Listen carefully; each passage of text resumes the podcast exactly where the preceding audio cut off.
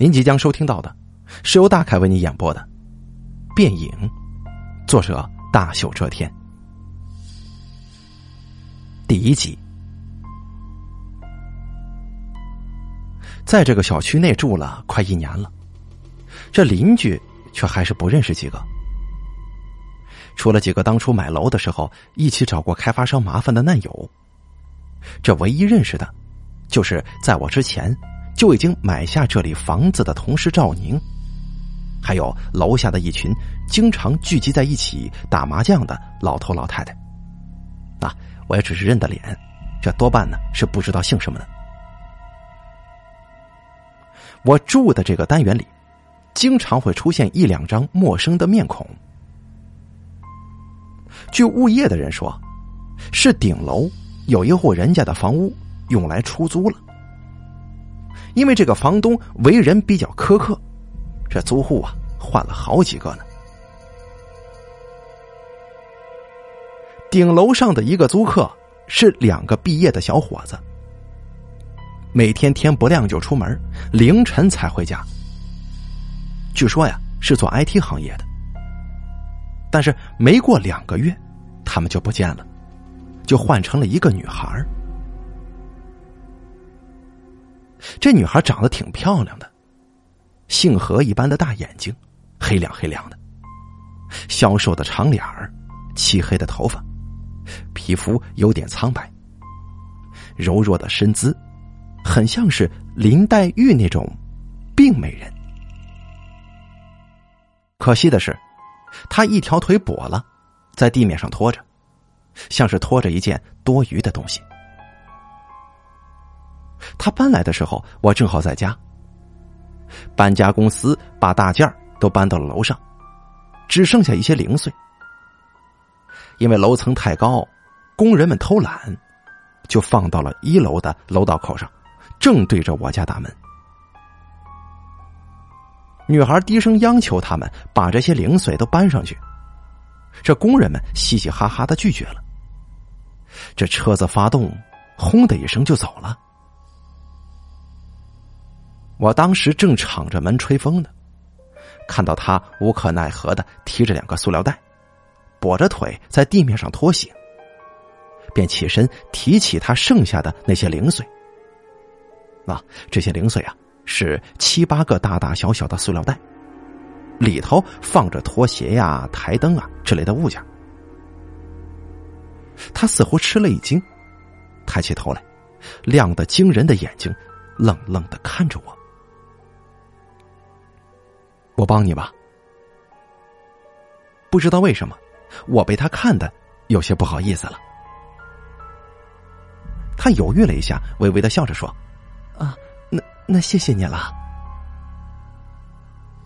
他的声音有点嘶哑，像是风吹一样弱，好像生怕别人听见。说完，就赶紧低下了头。我这才回过神来，他的眼睛特别的吸引人，我几乎忍不住开口，让他先上我家喝杯水。啊，幸好他及时移开了目光。我才没说出如此唐突的话来。小高层没有电梯，起初我还勉强放慢脚步跟他保持一致的步调，但其实啊，他走的实在是太慢了。到了后来，我发现自己刻意放慢的步调，似乎对他造成了很大的压力。他努力的想去加快步伐。额头上露出了汗珠，我不忍心看他这样，打了声招呼就迈开步子，很快上了顶楼。顶楼左边的门大敞着，里头堆了一地的东西，想必啊，这就是他的房间了。我等了好一阵，他才提着东西上来，我跟着他把东西放到房间里。这刚放下，他就说道：“啊，谢谢你了。本来我应该请你喝茶的，但是，但是我还得收拾房间呢。”我马上会意的点头：“哦，啊，好好好，你忙，我先走了。我就住在一楼，有什么事情呢？您可以随时叫我。他点了点头，嘴边挂着微笑，可是眼睛却始终没有舒展开来，忧郁的像是两片树叶贴在他的眼睛里。这么漂亮的女孩子，尽管颓薄了，还是让人忍不住心生好感。当他再次下楼的时候，从敞开的门里，我就喊他：“喂！”他身子抖了一下，显然是听见了我的喊声，但是他既没回头，也没停下脚步来。如果我没看错的话，他的脚步甚至加快了。尽管以他的残疾，加快了速度，也仍旧很慢。喂！我索性跑出房门，拦在他的前面了。对不起，我很忙。他低声说。他的话语仍旧是那种风吹一样的微弱的声音，眼睛低垂着，他看也不看我一眼。好，那那等你不忙的时候，我能不能请你到？我想请他到我家喝杯茶。这虽然我们还算不上认识，但既然是邻居，我又曾经帮过他的忙，而且我我这长得也是一副很善良的模样啊，他应该不会拒绝才对呀。没想到我的话还没说完呢，他的脸上就露出一副恐惧的神情，身子甚至微微的都有些颤抖。他抢白一般的飞快把我的话给打断了啊。对不起啊，我没有时间，我要走了，我真的很忙的。说完，他头一低，从我身边就绕过去了。哎呀，这可让我尴尬了，但是我能够理解。通常有残疾的女孩都会更加的腼腆，更加的内向。也许是我太性急了，等慢慢熟悉之后。大概这情况会有所好转的。不过，事实证明，我过于乐观了。其后的几次见面，他非但没有提高一点点热情，甚至连原先的友善态度也消失殆尽了。他一脸冷漠的从我面前走过，对我说的话没有任何反应。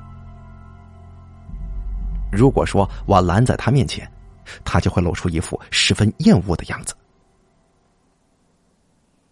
我虽然对他有好感，但是并没有达到辗转反侧的地步。更何况我原本也不是见到女孩就去追的男人。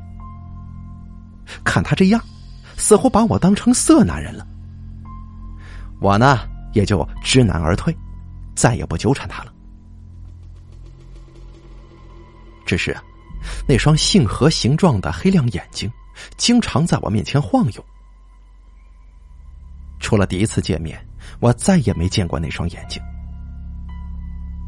他后来从来不抬起头来看我，那双眼睛就藏在睫毛跟下垂的眼皮之后了。这事儿啊，其实说起来有点奇怪。比她更漂亮的女孩子，我是见过不少的，其中有几个甚至。甚至还倒追过我呢，然而却没有一个人像他这样让我想要主动去亲近他。哎呀，这个世界上啊，漂亮的女孩子不少，但是真正的美人却是罕见的。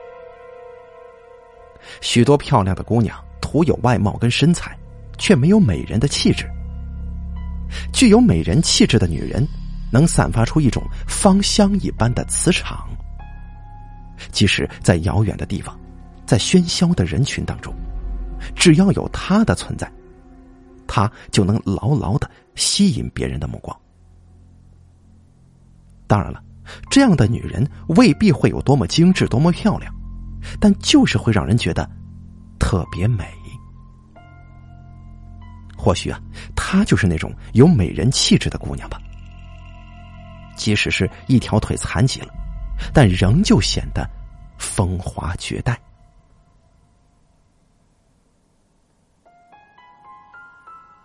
对方已经明显的拒绝了我，我也就打消了一切念头，只将它当做是一道美丽的风景来欣赏。我跟小区里的好朋友老唐聊天的时候，说起了这个女孩。老唐马上连连点头说：“哎呀，这确实是我这辈子见过最美的姑娘了。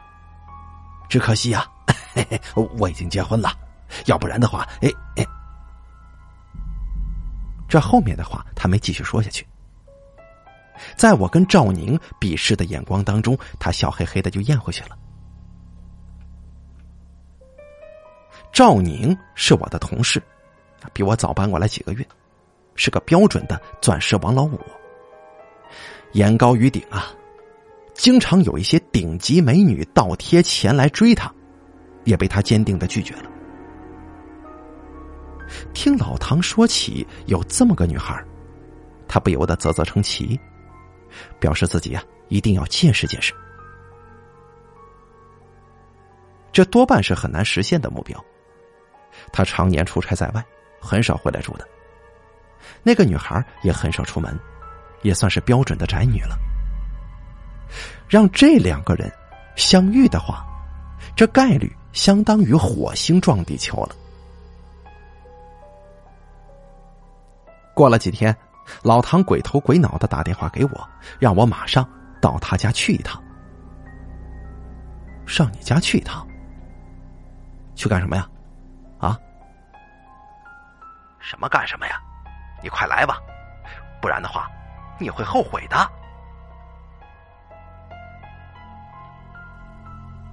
他的声音里透出一股乐滋滋的味道。我说：“你不会是又下载了什么黄色电影吧？”我问道。老唐的老婆在另一个城市工作，两个人一个月难得团聚一回，他经常背着老婆干一些不三不四的事。他家中的电脑硬盘呢，这就是一个典型的黄片集中营啊！我曾经应他的邀请去看过两回，其变态恶心程度实在是超出了我的承受能力。这以后类似的邀请啊，我一概没去过。这黄片有什么好看的？是真正的好事你不来可别后悔啊！老唐有些不耐烦了，我竭尽所能的做着各种龌龊的猜测。难道他居然这么大胆子把小姐叫到家中了吗？那如果是这样的话，我更不能去了。我还不至于堕落到那个程度吧？喂，到底是什么？你先告诉我，你会死啊！今晚八点钟，来不来随你。啊，来不来随你啊！老唐得意洋洋的撂下这句话，就把电话挂了。要知道，老唐可从来没这么拽过。我的好奇心被勾了起来，看看时间，离八点钟还有两个多小时。我匆匆吃完饭，收拾好屋子，再洗了个澡。坐在沙发上看一本恐怖小说，等待八点钟的到来。八点还差十分的时候，我正打算出门，这肚子呀突然就不争气的叫起来了。等我从厕所出来，已经是八点过五分了。走出楼道，我看了看老唐家的窗口，刚才亮着的灯。此时已经灭了。哎，难道他不在家中吗？我有些疑惑了。好在他家就在我家对门，上去看看不就知道了。走进楼道的时候，迎面遇上了那个跛腿的女孩。她神色有些慌张，几乎是一头就撞到我身上了。为了躲避，她一个趔趄，差点摔倒。我连忙把他扶住，他挣脱开我的手掌，拖着那条残疾的腿，以最快的速度就离开了。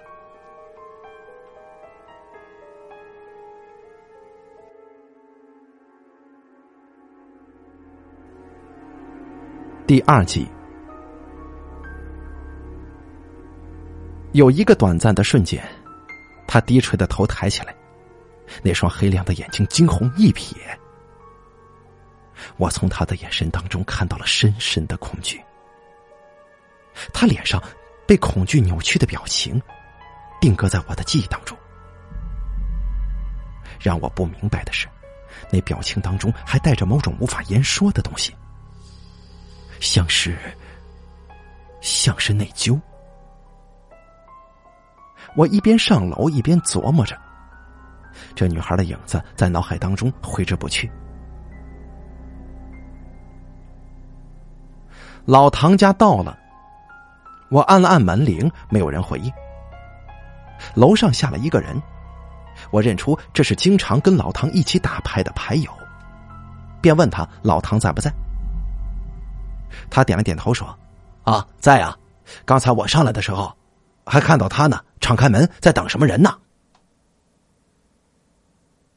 不用说了，一定是在等我呀。上厕所之前我还看过，他家的窗口的灯是亮着的，但此时从猫眼望进去，这屋里却一点光都没有。怎么了？这是临时有事出门了？”那至少也应该给我打个电话呀！我掏出手机拨打老唐的电话，手机响了许久也没有人接听。当手机快要进入下一轮重播的时候，我终于发现，手机的铃声正从他的房间里传过来呢。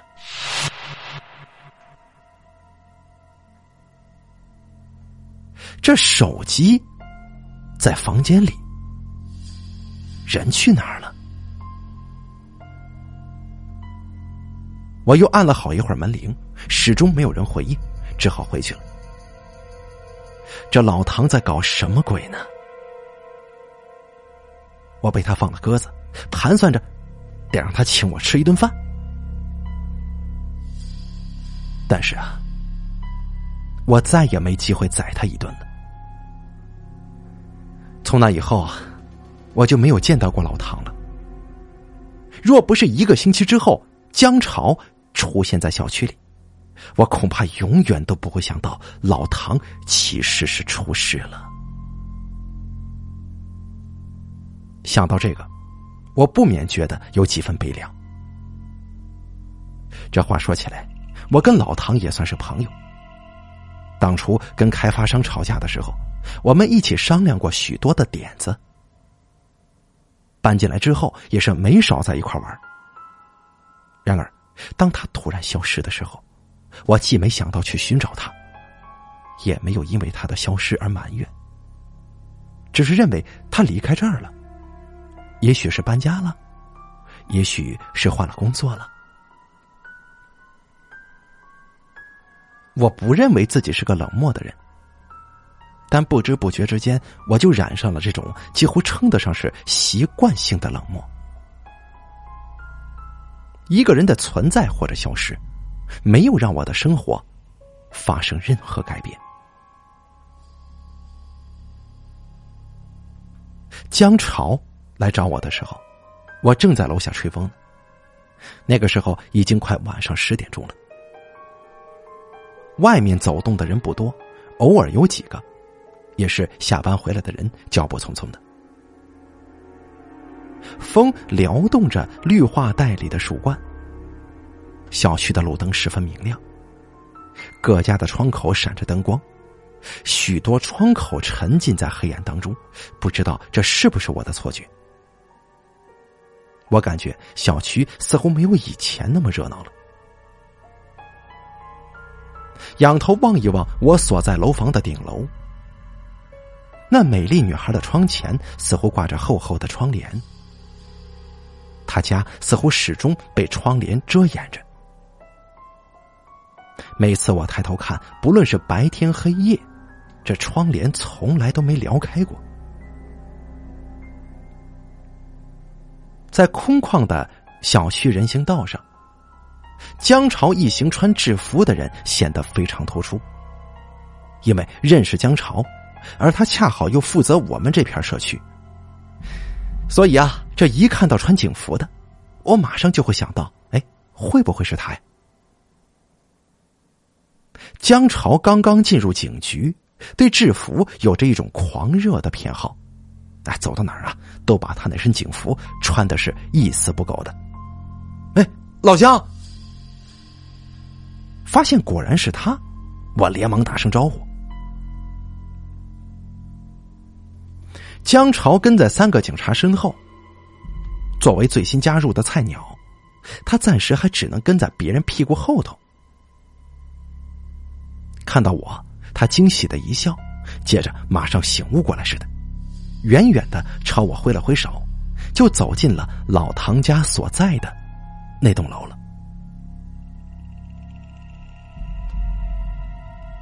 半个小时之后，他们出来了。一个老警察带着老唐的老婆先行离开，另两个警察仍旧在屋里。江潮快步朝我跑了过来：“喂，有吃的没有啊？我还没吃晚饭呢。”哼，他这一开口就是这么一句话，让我简直哭笑不得。好在我的家中还有一些残羹剩饭，就把他领回来，摆了一桌子丰盛的剩菜。我呢，又给他开了一瓶啤酒。他狼吞虎咽的吃着，我喝着啤酒陪他。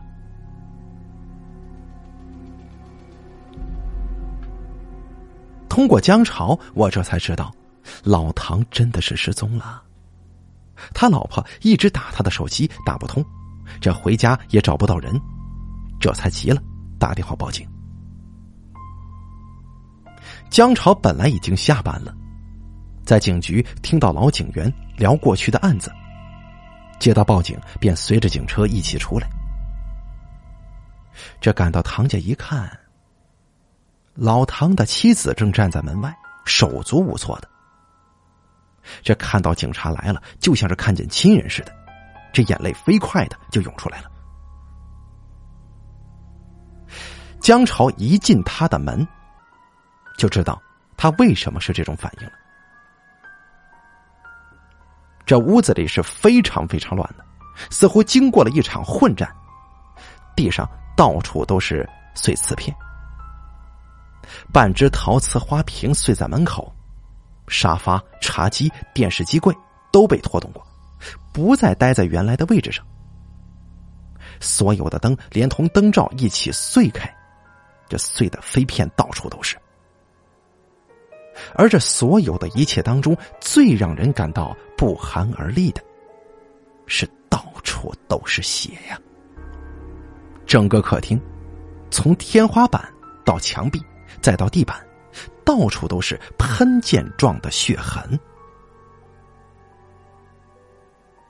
江潮说：“我呀，多少出过几回凶案现场，基本上一个人如果出这么多血，就没有活下去的可能了。”我们带队的组长一看这情况，连屋子都没进，直接就呼叫法医跟刑侦组了。我们呢就在门口问了一些情况，然后让两个前辈守着屋子。他自己带着那家的女主人去社区的医院看看。要知道，那个女的已经吓得快休克了。他的话刚说完，屋外就响起了刺耳的警笛声。两辆警车停在我跟老唐的楼房之间了。哎，来了，我我得赶紧出去，不吃了。他把酒杯一放，就冲出去了。我一看，这啤酒杯是满满的，一口也没动。我这才想起，他上班的时间从来不喝酒。我本来想等他回来给我讲讲下面的情况，但等了很久。老唐家的窗口仍旧显出一片忙碌的身影跟乱晃的手电筒光芒。嘿，我是熬不过他们的，只得自己先睡了。老唐那张胖脸多次晃入我的梦境，仍旧是嬉皮笑脸的模样。我一看到他，就想起他家中的雪了，马上就吓醒过来。醒来之后，想起老唐，我就不由得一阵黯然。也许啊，这个世界上就再也没有这个人了。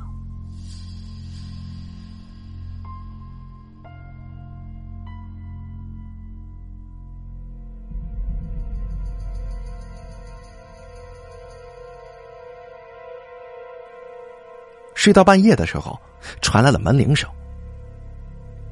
我迷糊当中反应慢了点这门铃就变成了锤门的声音，伴随着江潮的喊声：“刘峰，刘峰！”我这下子完全醒了，飞快的跳下地，把门打开。江潮就像是鱼一样的闪身进来，把门一关，整个人扑到了空调前，对着空调的出风口就吹冷风。我闻到了一股浓重的汗味儿。怎么，忙完了？我问道。算算是吧，反正啊，我是可以回去了。他点点头。明天还有很多事儿呢。我说，这到底什么情况了？啊，老唐到底是死是活呀？我最关心的是这个，除了生死是没什么大事的。这个我也不知道啊，没看到他人呢。法医采血去检验了，这现场发现打斗痕迹，还有很多带血的指纹。这，哎呀，这死的可能性是非常大的。哎，对了，你那天有没有发现什么可疑的情况啊？他现在才想起问我这个，哼，我这情不自禁的就怀疑他作为警察的资质是否够。我将那天发生的事情告诉他，在听到女孩出现的时候，他警惕的看了看我。你是说，那个女孩当时撞到你身上的时候，神情很是惊慌吗？我点点头。看他那怀疑的表情，我忍不住敲了他一把。喂，你可不要乱怀疑人呐，人家是个残疾人，而且当时身上是一滴血都没有的。再说了，这尸体，啊啊不，这人呢？关键不是没找到吗？她一个残疾女孩，怎么可能做到杀人、分尸之类的事儿啊？我下意识的替那个女孩辩护着。不过江潮仍旧没有褪去怀疑的神色。他这个人完全可以称为中国版的糊涂侦探。他呀。有时候特别精明，有时候又笨得吓人，永远无法确知他的哪一条猜测是正确的。然而，当我辩护的话说完之后，想起那个女孩古怪的神情，我心中不禁就产生了怀疑。他平时几乎不怎么下楼的，即便是下楼。也是匆匆的低头行走，很少跟人打招呼。那天的话，他怎么去了老唐他们楼里呢？以他的性格，难道会去拜访什么人吗？疑问跟担忧犹如滚雷一般在心中横过。这一晚，我再也无法入睡了。江潮没心没肺的，这刚一躺下，这鼾声就响起来了。第二天一大早，江潮就出门了。半个小时之后，在见到他时，他的表情已经变得非常严肃了，看着我的眼神冷冰冰的，仿佛就像是不认识我。我们是在小区物业办公室见面的，这里暂时被警方辟为这个问话的地方了。而江潮跟两个目光锐利的刑警就是负责问话的人，而我呢，有幸第一个被邀请到这里来进行谈话了。看江潮的神情，自然是拜他所赐。想必他已经把我昨晚说过的话告诉了他的上级，他的上级或许还不至于怀疑我，但是江潮这家伙。他妈没脑子呀！显然，他已经把我列入了嫌疑人名单了。瞧他那怀疑而且冷漠的眼神，这说不定心里怎么后悔当初把案情告诉我呢？我在心里骂了他是一千八百遍，最后还是只好无可奈何的接受了他没有大脑的事实。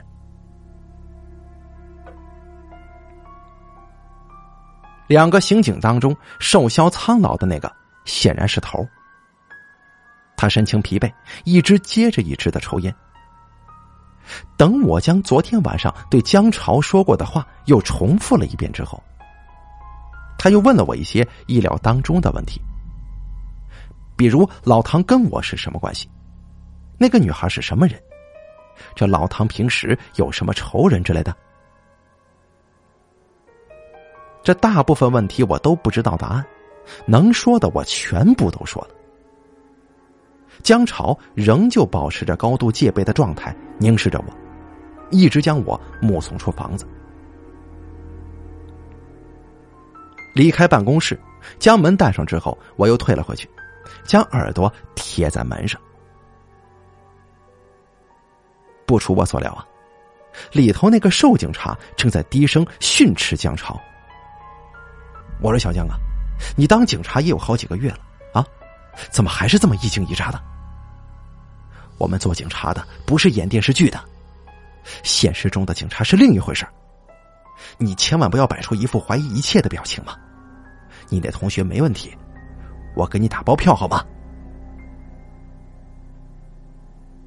江潮这臭小子仍旧不服气的嘟囔着：“你凭什么说他没问题啊？”那个瘦警察的声音有些哭笑不得。哎呀，做警察这么多年，这点眼光应该还是有的。再说了，证据你都看到了，我们重点怀疑的应该是谁？你知道的。这事情要懂得分轻重，你堂哥没教你啊？江潮的堂兄江阔天是市局的刑侦队长。在本市是非常有名气的，不过没想到他却有江潮这么一个脑子进了水的堂弟，连我也不禁摇头叹息呢。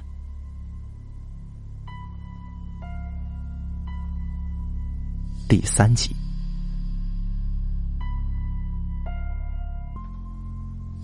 正在摇头叹息当中，这门就开了，我一跳闪到一旁，江潮沮丧着脸走出门来。完全没有发现我的存在。我跟着他走了几步，敲了敲他的肩膀。他一转身看到了我，脸上警惕的神色一扫而过，很快的就像是泄了气似的，肩膀就垂下来了。喂，你小子连我都怀疑，你脑子进水了吧？我敲了他一下。哎。其实我也知道你是没问题的，但当年我们老师说过了，这做警察的不该被表面现象所蒙蔽吗？他絮絮叨叨的背诵着课堂讲义，被我一把就打断了。行了，你别啰嗦了，快告诉我什么情况啊？他又叹了一口气，这才把接下来的事情告诉了我。昨晚。他们调取了物业的监控录像，发现老唐最后出现在小区，就是一个星期前，他约我上他家的那天晚上。他在晚上六点多走进楼道，之后就再也没出来过了。这个小区的监控录像设计的非常巧妙，楼房的正面和背面都看得清清楚楚。老唐不论是从门还是从窗离开，都必然会被录入其中。但是这上面呢，完全没有留下老唐的影子。也就是说，老唐自从那天进入了他家所在的楼房之后，就再没出来过了。哎，那么老唐现在还在那栋楼里吗？我疑惑的问。对呀，应该是这样的。所以我们现在已经把那栋楼监控起来了，今天一家一家的访问呢。他说道。另外一个情况是，那天晚上老唐家的灯在八点过四分的时候熄灭了，而在八点差两分的时候，那个瘸腿的女孩出现在老唐的家门口。八点过六分的时候，他从楼道里跑出来，正好跟我相遇。老唐家的灯灭掉之前，有不少人在窗上看见老唐晃来晃去的身影。在八点钟的时候，老唐对面的邻居听见他家的房门打开过，那个女孩走进去了，很快又走了出来。也就是说，那个女孩是最后一个见过老唐的人。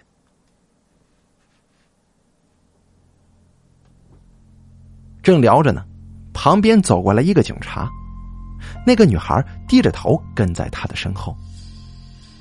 他似乎十分的害怕，浑身上下不住的微微颤抖，偶尔抬起头来朝身后看这么一眼，仿佛有什么人正在跟踪他。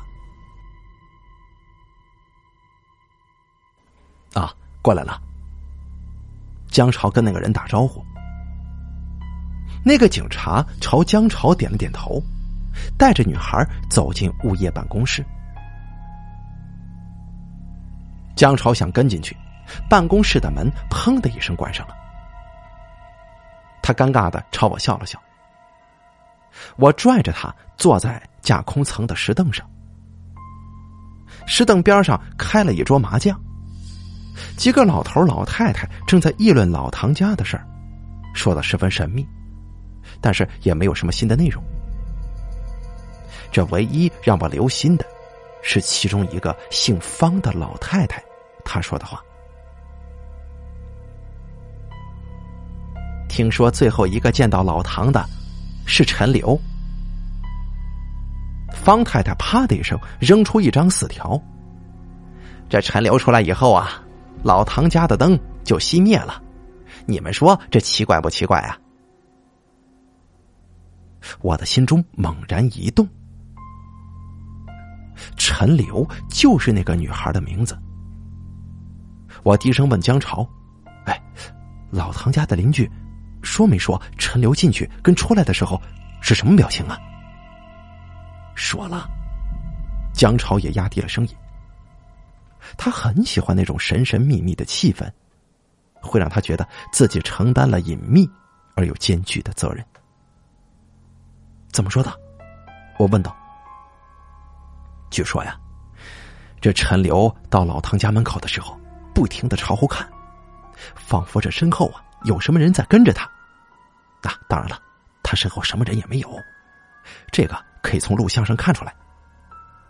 而且这个女的表情十分奇怪，好像是非常害怕，浑身不停的发抖呢。那邻居当时就觉得特别奇怪。因为老唐平时挺和善的，不至于会让陈留这么害怕吧？等老唐把陈留放进去，几分钟之后，这陈留再出来的时候，他呀几乎是从门里逃出来的。门内像是有人用力的拽着把手，不让人将门打开。这陈留啊，刚刚微微敞开的一道门缝里边溜出来之后，这个门就啪的一声关了。陈留当时吓得不停的哭，捂着嘴跑呢。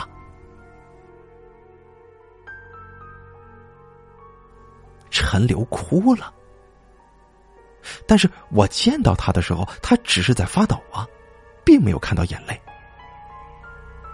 这么说来，他已经在匆忙之间把眼泪擦掉了。这房间的门在他离开之后自动关上。这说明房间里还有其他人呢。那个人也许对老唐跟陈留做了什么，让他感到恐惧吗？那是他为什么不说呢？是因为他自闭吗？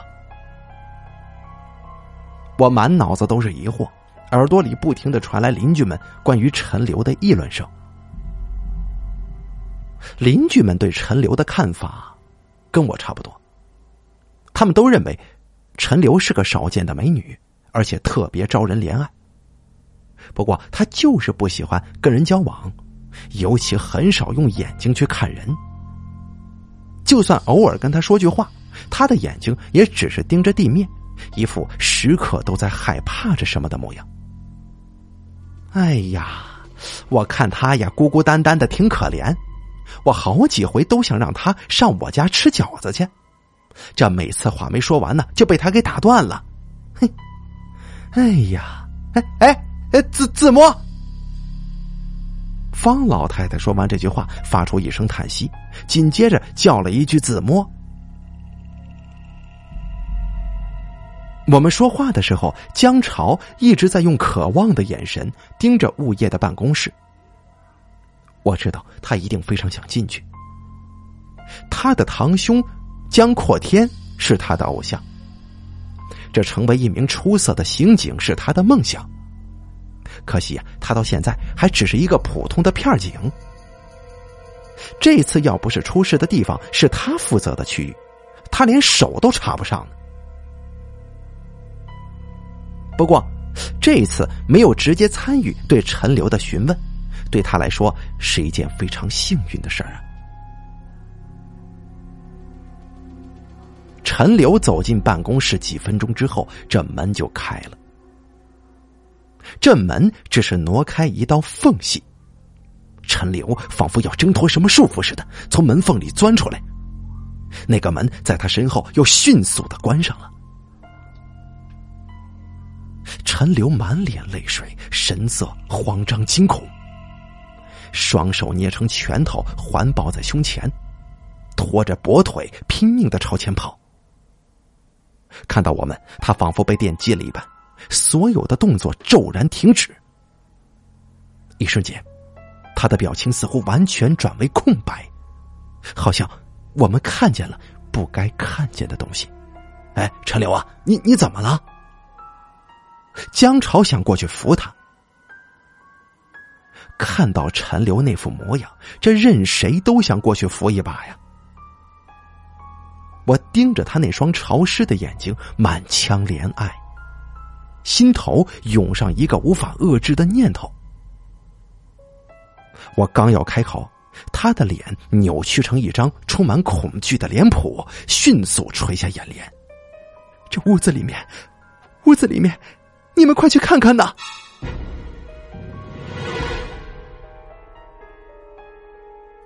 在他垂下眼帘的一瞬间，涨潮一般弥漫在我胸间的怜爱之情突然就失去了动力。我仿佛从一个迷梦当中走出来了，头脑骤然间清醒。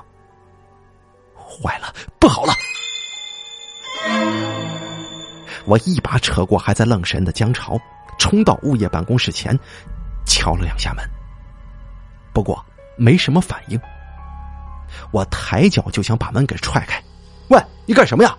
踹门干什么？江潮一把把我拉住了。那个陈留，那个陈留，你没看见他表情吗？你不觉得刚才的情景跟老唐失踪那天发生的是一模一样啊？我一口气喷出这些字眼，江潮这才明白过来。不等我说下去，他一脚就把门给踹开了。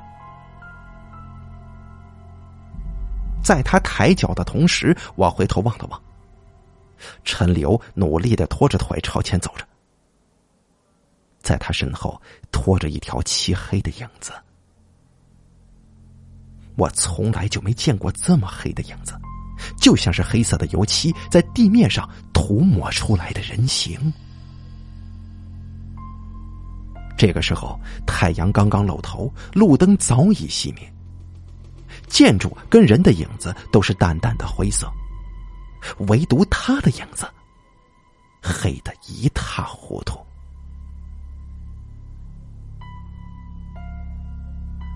下一秒钟，江潮发出一声惊天动地的惨叫，我迅速扭过脸去，忍不住也惊叫一声。这小小的房屋里。一个人都没有，几张办公桌都不在原来的位置上，椅子横七竖八的倒在地上，灯、茶杯、花盆，能碎的东西全部都碎了。仿佛有人用红油漆涂抹了一遍房屋似的，鲜血几乎将房间内部完全涂满了。这一次消失的是三名警察。